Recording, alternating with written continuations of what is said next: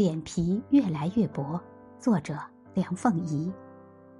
不可否认，我的自尊心过强，老抹不下脸去跟人商量有关自己的利益问题。我宁可埋头苦干，相信求人不如求己。这种心态，孩子基本上不会有。年轻时，脸皮总是比较厚，到处找人跟自己合作，且屡败屡战。到了中年。人变得越来越挑剔，表面上有点势利，其实不过是承受不起被拒绝的尴尬，或合作失败的惆怅。坚持做独行侠，就算不是做人最可取的准则，亦属于洁身自爱的一种表现。最可憎的是，吃不着葡萄，不论酸甜，都要想尽办法将其扔在脚底。